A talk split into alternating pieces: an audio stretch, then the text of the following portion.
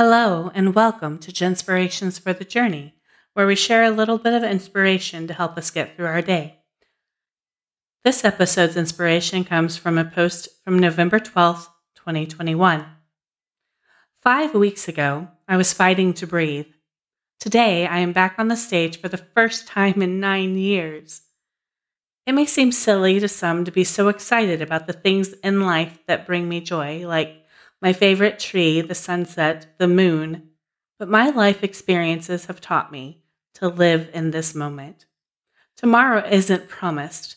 Take this moment for what it is. See the beauty in the normal parts of life. Celebrate everything that brings you joy, regardless of what others may think. They have their paths, you have yours. Oh, what a difference five weeks can make.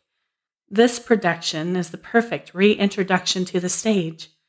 There truly is no day but today. I choose to measure my life in love. You only get this one life. Make it count. Love you. Your friend Jen.